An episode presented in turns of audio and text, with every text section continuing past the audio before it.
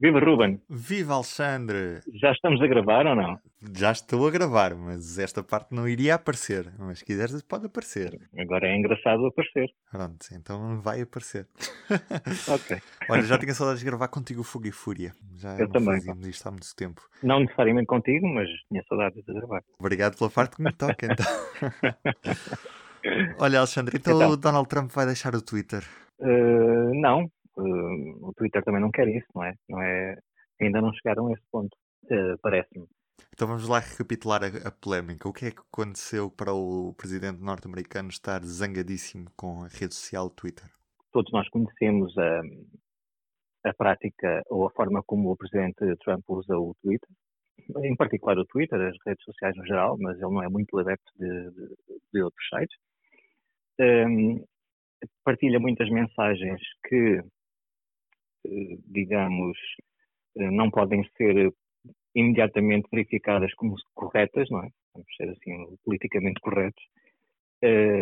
Há muito, desde, desde sempre, que, que, que o acusam de partilhar falsidades e, e de incitar ao ódio mesmo. Só que, obviamente, como é presidente dos Estados Unidos, presidente, um líder político mundial, ainda por cima dos Estados Unidos, os apelos é que ele seja tratado como qualquer outro utilizador.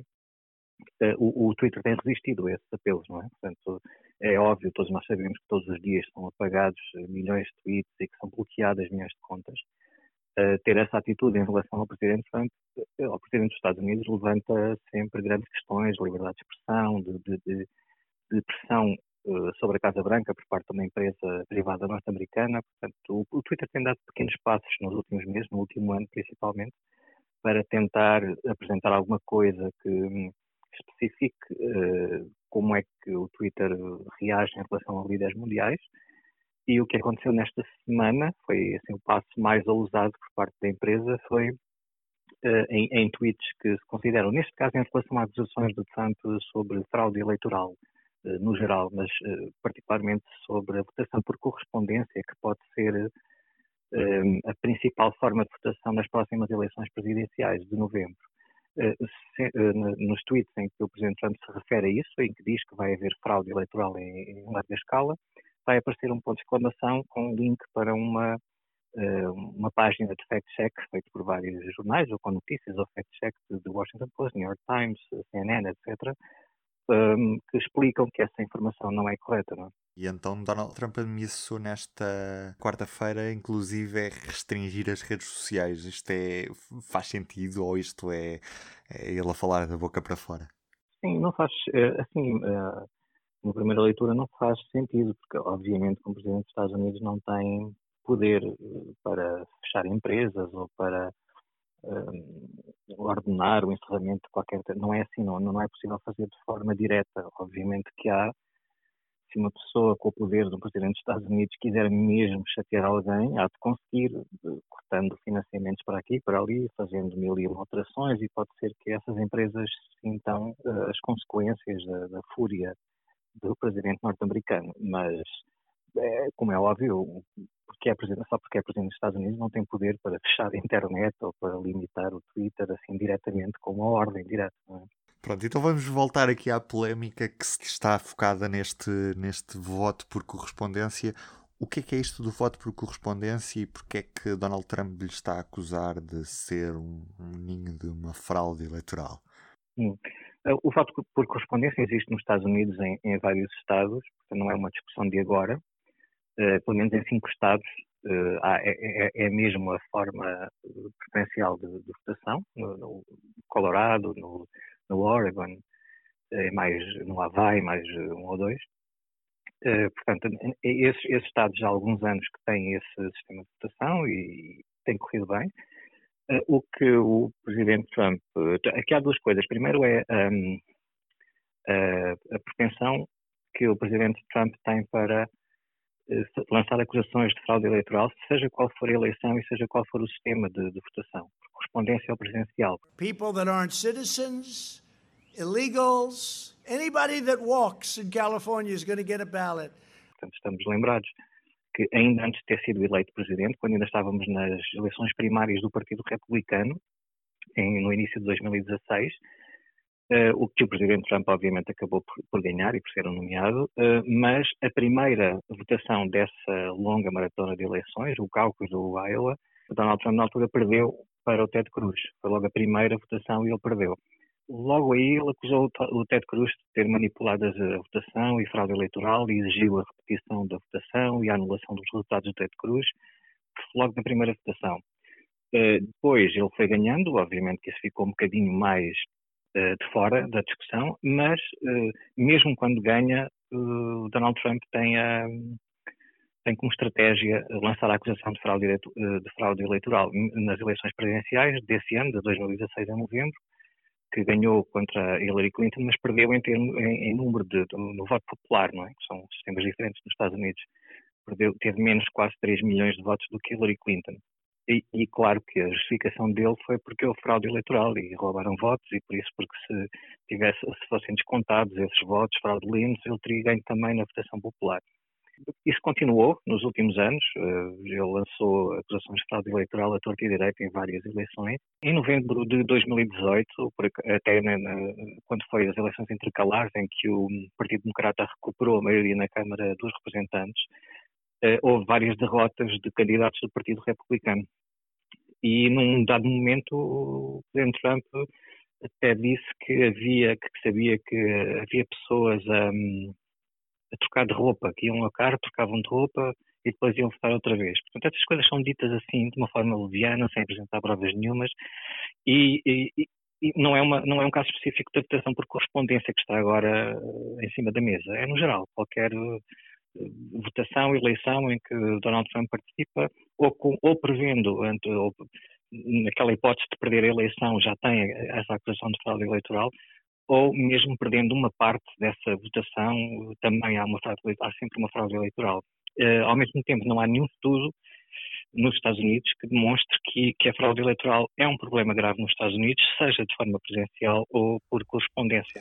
Mas já agora estamos a aproximar das eleições presidenciais em novembro. Como estamos em contexto de pandemia, o voto por correspondência vai ser incentivado ou, ou nem por isso? Sim, sim. Parte desta discussão toda é também por causa disso, por causa do, do incentivo a, ao voto por correspondência. Isso já, já aconteceu em alguns estados nas eleições primárias entre o Partido Democrata e do Partido Republicano, no auge da, da, da pandemia nos Estados Unidos, março, abril, maio. Muitas delas foram adiadas, estas eleições primárias para, para agora para junho, mas em, na, nas que se realizaram, uh, os, os, um, os partidos e os governadores desses estados decidiram proporcionar essa, essa, essa votação por correspondência para que as pessoas não tivessem de ir presencialmente uh, a votar por causa da pandemia. Ora, uh, isso em estados democratas e republicanos, com governadores do Partido Democrata ou do Partido Republicano. É claro que a partir do momento em que um, nós há um país, como nós sabemos, muito dividido entre o, o Partido Republicano e o Democrata, com o presidente também uh, estimula essa divisão. Uh, tipicamente, mesmo perante esta pandemia, nós estamos a ver que há, grosso modo, o Partido Republicano tentar impor mais entraves à questão do, do, do isolamento ou da, da, da quarentena e o Partido Democrata mais favorável. Obviamente que há sempre exceções de um lado e do outro, mas este é o panorama. Qualquer decisão que seja tomada a favor ou que seja percepcionada como sendo a favor de uma ou de outra corrente, digamos assim, também é também entra para este quadro da luta política, não é? Ninguém hoje nos Estados Unidos pode dizer qualquer coisa que tem de estar a defender os republicanos ou contra o Trump ou a favor do Partido Democrata, ou seja o que for. O, o, o estado da Califórnia, que, que o governador é do Partido Democrata, decidiu, um, já este mês, no início de maio, enviar boletins de voto por correspondência a todos os eleitores registados na Califórnia. A ideia disto é, não se sabe se em novembro ainda vai ser necessário aplicar medidas de restrições aos movimentos das pessoas por causa da, da pandemia, seja na sequência deste surto que, que, que temos agora, ou se vai aparecer outro entretanto e em novembro vai atingir um auge e terá de regressar a casa outra vez. Portanto, para... para precaver esse cenário, alguns estados, como a Califórnia, mas também o New Hampshire, cujo governador é do Partido Republicano, querem enviar boletins, querem proporcionar essa, essa hipótese aos eleitores. Se em novembro não puderem mesmo sair de casa, ou não quiserem, têm, podem enviar o, o boletim por correspondência. Isto existe também em Portugal, aqueles o voto por não presencial, mas tem de ser justificado, não é? A lei define isso. Nos Estados Unidos há, como em quase tudo, há mil e uma variantes. Já há estados, como já falámos há pouco, alguns estados, cinco, um, que, que só fazem votação por correspondência. Uh, outros disponibilizam votação por correspondência sendo justificados. Outros ainda, uh, votação por correspondência não tem de dar nenhuma justificação. Um, também há casos em que a votação por correspondência tem de ser justificada e tem de ser assinada por duas pessoas, uh, se não for um notário, duas testemunhas. Há outro que é só uma. Há mil e uma variantes ali, não há nada. O que, o que interessa mais nisto é que não há nenhum, nada que indique que votar por correspondência favorece a fraude eleitoral. Uh, e, e esse é o, o grande argumento que está aqui por trás disto tudo, não é? Entretanto, os Estados Unidos estão a ser particularmente atingidos por esta pandemia de covid dezenove e especialmente no que toca ao desemprego, com quase quarenta milhões de desempregados, assim, números largos. De que forma é que isto vai condicionar a reeleição do presidente Donald Trump e, e se isto é não uma, uma vantagem para Joe Biden? É, é difícil de, de antecipar isso porque, como tu disseste, é isso, que é, é, um, é um, é um gravíssimo problema económico, se nós virmos, e social também, obviamente, não é? quarenta milhões de desempregados é uma taxa, se se confirmar estas previsões de vinte a vinte e cinco por cento de taxa de desemprego em, em maio e junho, estamos a falar de valores semelhantes às da Grande Depressão de, de, de, do início da década de trinta e o dobro do que aconteceu no auge da crise financeira de dois mil e sete, dois mil e oito. Portanto, é uma, é uma, é um, uma dimensão uh, muito, muito é, histórica mesmo. Uh, de que forma é que isso se vai refletir na, na, no, no eleitorado, num ambiente de extrema divisão, como todos sabemos, em que, uh, obviamente, há sempre exceções, não é? Mas, grosso modo, quem vota no presidente Trump uh, não consegue ver nenhuma falha, não, ou se consegue ver alguma falha, uh, elas não são tão importantes quanto a, o que eles acham que, é, que são as, os aspectos positivos. É claro que há um argumento a fazer, que é a pandemia não foi culpa do presidente, não é? Portanto, se partirmos dessa linha, se as pessoas que, querem, que vão votar no Donald Trump uh, olharem para a coisa nesta perspectiva, se calhar as consequências dessa pandemia, mesmo a perda do, do, dos postos de trabalho, vai ser um bocadinho mais, uh, não vai ter tantas consequências do que se fosse num ambiente mais, uh, menos crispado, lá, em que as pessoas quase que precisam de ter um inimigo, um adversário, não basta ter alguém de quem, em quem confiam, não é? Agora, há um problema aqui que também uh, liga um pouco com esta história toda, que é ainda da, da, na questão da, da votação por correspondência, que é o grande, uh, o, este padrão de comportamento do, do Donald Trump, de não...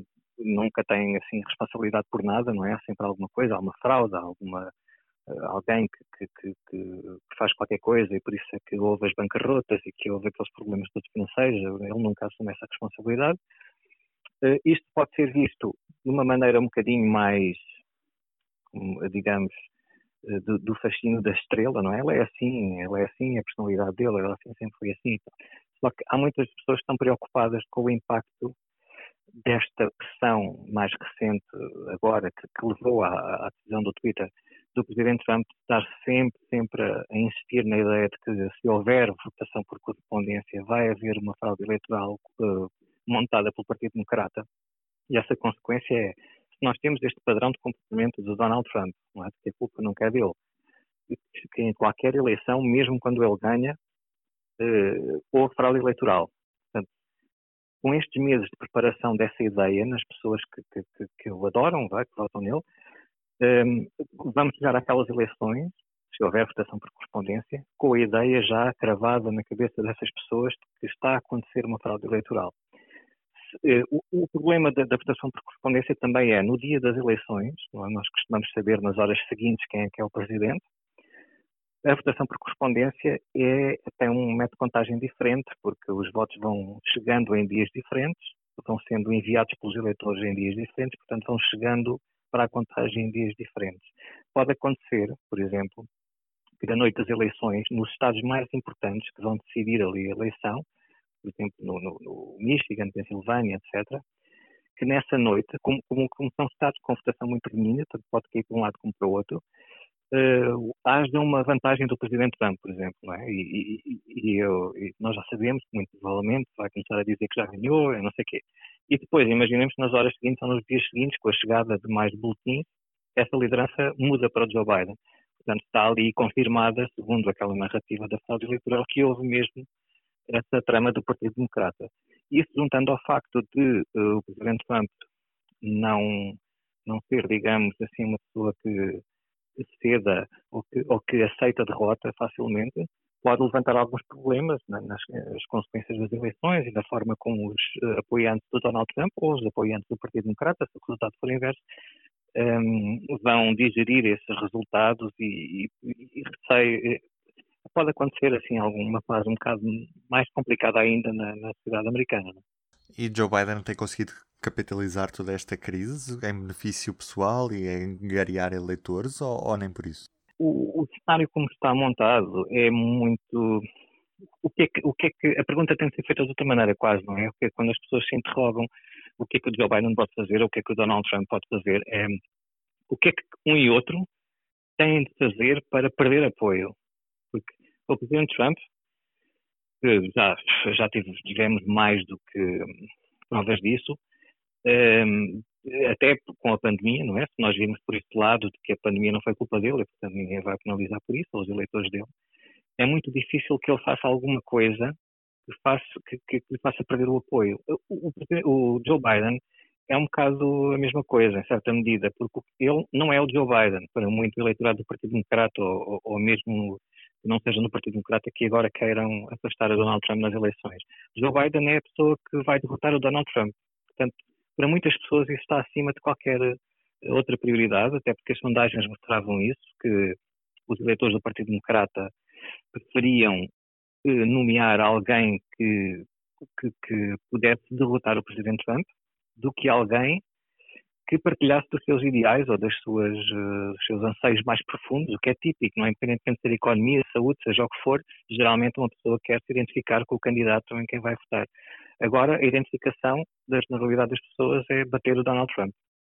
No, no, do lado do Partido Republicano, dos apoiantes do Donald Trump, essa uh, forma de olhar para as eleições também é essa. Portanto, uh, estarmos a ver isso sobre se, se o Joe Biden precisa de fazer alguma coisa para ganhar apoio, o apoio que ele tem, à partida, é que é a pessoa que pode ganhar ao Donald Trump. E, portanto, não, não parece que seja preciso fazer assim uh, grandes ações de campanha ou sair mais vezes de casa com ou sem máscara para, para ganhar apoio. Cá estaremos para ver, Alexandre. Muito bem. Se não houver nenhum Obamagate, entretanto. Vai haver mais, com certeza. Isso ainda, ainda falta muito tempo. Muitos gates até lá. Olha, Alexandre, obrigado. Ah, um grande abraço. Até à próxima. O público fica no ouvido.